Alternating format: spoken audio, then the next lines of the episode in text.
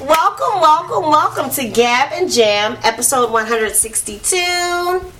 This one, I'm sure some of you guys are going to be really upset with us because since you were a kid, you have been under the impression that if you get that fender strap, you are going to imbue all of that guitar wizardry that Jimi Hendrix has. However, the title for this episode is The Magic Is Not in the Gear. It is not. That's true. Because, um, you know, it, it. The thing you, you have to realize with gear, gear is always going to be tools. Mm-hmm. That's it. You know, and so I, I will say that if you have good gear, that the better the gear, the better you may sound on the gear. Okay. As sounding like you. Okay, You, you know I what like I mean? that. Okay. So, so, so meaning that I like here's a fender jazz bass, right? Mm-hmm. So if I go,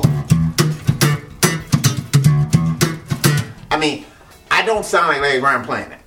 I that that's a Larry Graham bass line, Mm-hmm. but that doesn't make me sound like Larry Graham. This still sounds like me, you know. So what comes out of this Mm-hmm. is me playing, but the gear is good because you know um, it's got a nice clear sound to it. It's got all the rest of those Mm-hmm. type of things, but you also have to do stuff. Yes. you know. So meaning that your technique still makes a difference. So Right. you know, if I hand this bass.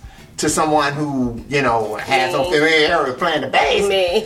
you- you're gonna sound like somebody that don't know how to play bass. Yes. And I don't care what kind of bass I, I hand over to Right, you. You know. yes. But I, I think gear can be used to inspire you. Yeah. I mean, so let's let's just go to Sugar Fit, right? Okay. So I mean, a lot of the bass lines that are on Sugar Fit, uh, I feel like were inspired, you know, from that for Dear Bass. Right. Mm. That you know, so so it's sort of like like Stay With Me was like one of the first bass lines that I did on that bass. When I when I brought it home and I think I even uploaded a video or something like Oh, that. right. And it was Mhm. like, you know, it, and I'm just playing this bass line and that bass line goes on to be Stay With Me, right? And then there's uh, you know, s- bass lines like uh, Honey, you know, Ah. again, I, I- that's that's that's just that for dear just talking to me, right?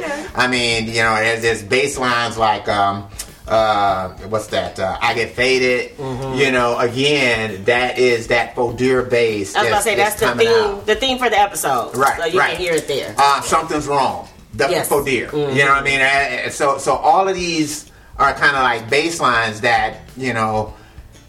I, I would say that the gear pulled from me, but I don't sound like Victor Wooten when I'm playing. I mean, all of these still just sound like me, so it's not kind of going into another place, or even like um, a song like uh, anything. Uh, that was written, I, I think, primarily on the Sandberg. So there's like these bass chords that I'm doing, and then there's the bass line uh, that that underlines it, and all that comes from the Sandberg Ah. bass. So so again, I mean, i- it's that bass yeah. that kind of you know Pull something out of yeah, it, pull yeah. something out of me, you know.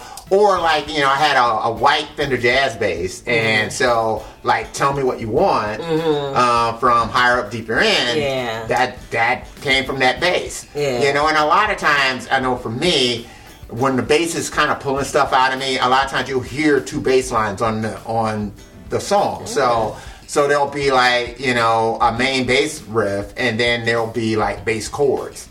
Okay. Because usually I can't put the bass down long enough to grab the guitar to start chording, so I just start chording on the bass, and so that so it kind of gives that I didn't aspect know to that. it. So there's that inspirational aspect. Yeah, then Yeah. that, and, and, and and that can't be denied. That if you have new equipment, Right. And I say the same for plugins. I'm I'm now. Uh, I'm sold on video uh, plugins for Final Cut Pro, and they do kind of do make me feel like I want to do a different type of video, Right. Because of the plugin. However, Right. the plugin itself is not going to do the video. No, so no. the equipment is not going to actually do it's that. not gonna make the it's not gonna make the thing. And, and I think the, the the thing about gear is that you you have to find gear that works best for you. So I What do you mean, mean?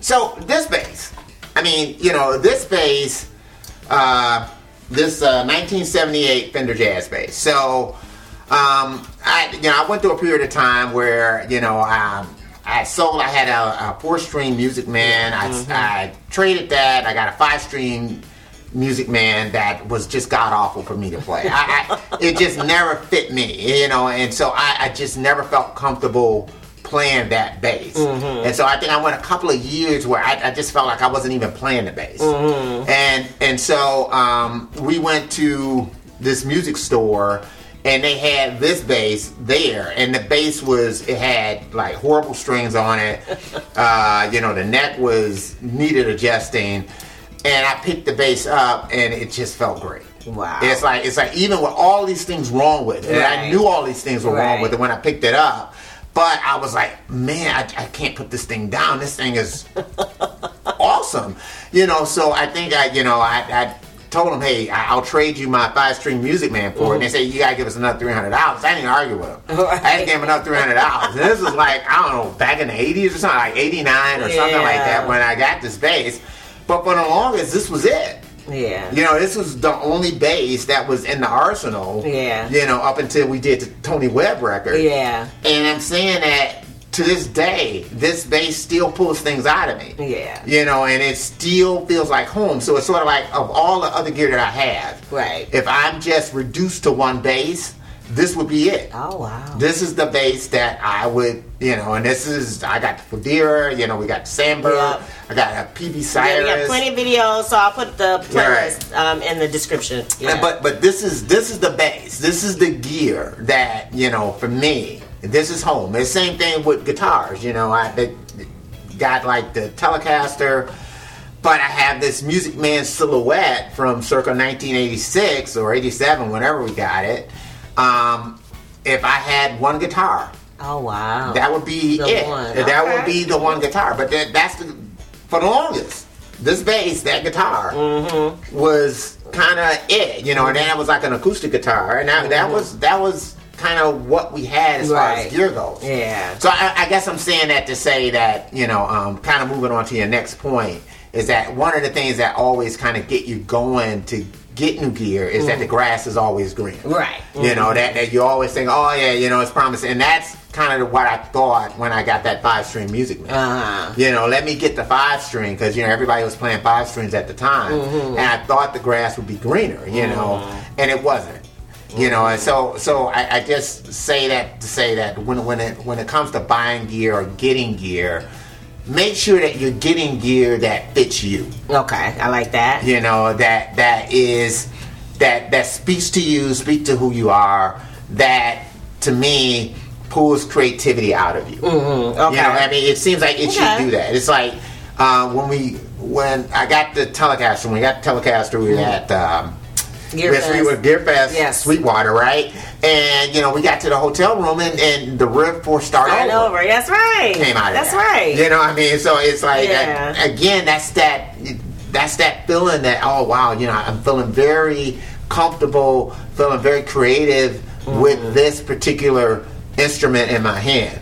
Not that I'm feeling like whoever is the great telecaster player in the world. Right. But it's what is it doing for you? What is Yeah. it doing? Well, to and then pull I that out know of we've you? said this before, but maybe it bears repeating here is that that's one reason why you need to play things before you Yeah. purchase them. Yeah. Because you've tried to do the mail order thing and that doesn't always It doesn't you always, have work out. success. Yeah, because I think I got like a line six bass or something like that, and um, it just it just never worked for me. You know, it just didn't.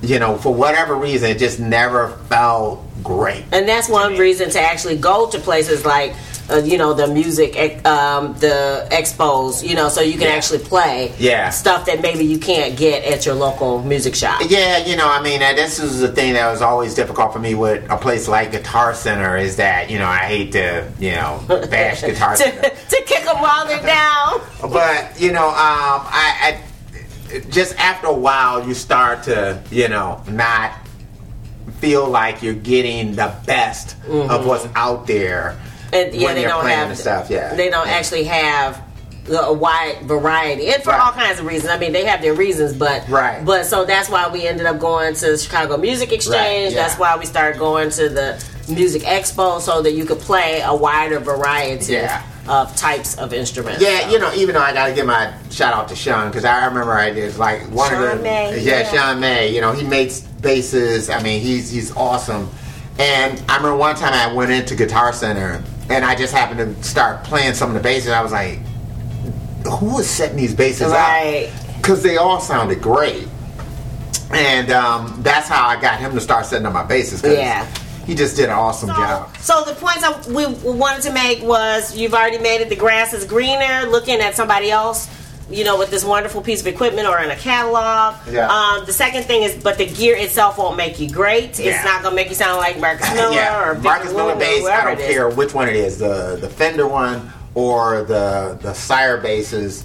They're not gonna make you sound like Marcus Miller, Right. I- I- but that's not the dis the instrument. It's Not Right. to say the No. instrument's not a great instrument. You know, I mean, from And what I've so- heard, they're all great instruments. And so the things that will make you great, you've already said. Uh, pick the instrument that is seems suited to you once you once you try it. Yeah. Um, try new techniques. Yeah. Uh, another thing you do, of course, is constant practice, Practice, and then right. learning as much as you can about that instrument. Those are the things that are going to work. For Yeah, you. and, and that's the thing too. uh, uh, With respect to techniques, some techniques might not be for you either. Yeah. You know, a- again, I- I- you, you really have to try to find your center as an artist, as a musician, as you know, whatever it might be. Yeah. Because that- that was a thing from Marcus Miller. You know, he said that you know, kind of finding your sound and and and, and sometimes finding your lane.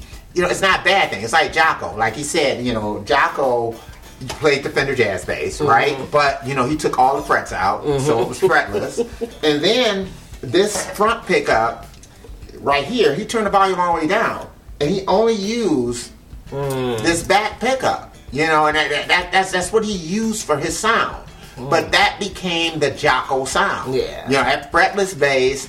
And him playing back there, and just like that, that limitation Mm-hmm. did it. And, and I'm saying sometimes and you didn't hear him thumping and plucking. Mm-hmm. Like, you know, when Marcus Miller said he played for, for Jocko, and he was like, What am I going to play? I'm not going to play Jocko for Jocko. Right. So, you know, he was doing all this stuff, you know, and Jocko said, I could do that. Yeah. But I choose not to. Yeah. You know what I mean? So, it, it- and sometimes Right. that's the, the way it has to be Yeah. with certain techniques and things that are out there that sometimes you have to say, you know, maybe I could do that. Right. But I'm not going to do that. I'm, I'm going to perfect what I love. Mm-hmm. You know, I and, like and that. concentrate on what I love I and like perfecting that.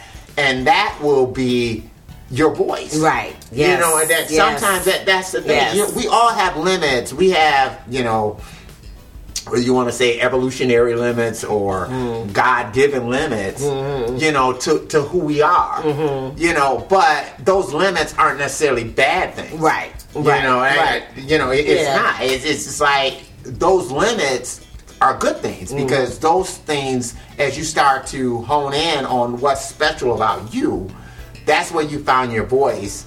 And that's where you find your way to connect with, you know, whatever your tribe is. Uh, So. Okay, um, so as you become better, that Fender Strat that's just like Jimi Hendrix will start sounding better. That's what It I'm will, doing, right? and, and you'll find a way to make that Fender Strat sound like you. Yes. it's just like the White Stripes. You know, uh, you know, you think about their whole sound, Yeah. and you think about, you know, the White Stripes are not the White Stripes. You know, without either with Meg White Right. or Jack White. Yes. and I know Jack White's the one supposed to be the virtuoso, but it's her on the drum. Yeah. That's that's also a huge part of that Sound, sound. yeah. You know what I mean? Yeah. You don't have those records without her on the drums. I, you know, whatever you might think of her as a drummer, I mean, hey, That's the she's sound. great Yes. for that. Yes. she's great for what she's doing. And at the Yes. end of the day, that's the same thing for you know Neil Peart. You know, I Yeah. mean, he's great for what Rush is doing, but Right. you know, it, it, it wouldn't necessarily work for what the White Stripes do. Yeah. You know, I mean, and she's great for what the White Stripes do. Yeah. And that's kind of what you have to do. You have to be great for what you do. Yeah. You know, so. that. All right. I like that. All right. So as always, Yeah, we are still doing Sugar Fit. Sugar Fit. You know, Woo-hoo. available everywhere. So, you know, you All can streaming get it. services. All streaming services. Bandcamp. Spotify, Bandcamp, uh, you know, Apple Music, Amazon. if you name want the it. vinyl, go to Patreon. We're Yeah. um, doing a, a drive for the vinyl. So Yeah, if we you are. want to participate in that, Yeah. make sure you go to the link below. Yeah. If you dig the vibe and you want to be a part of this tribe, make sure you. Subscribe. We're wishing you love, peace, and Chicken grease.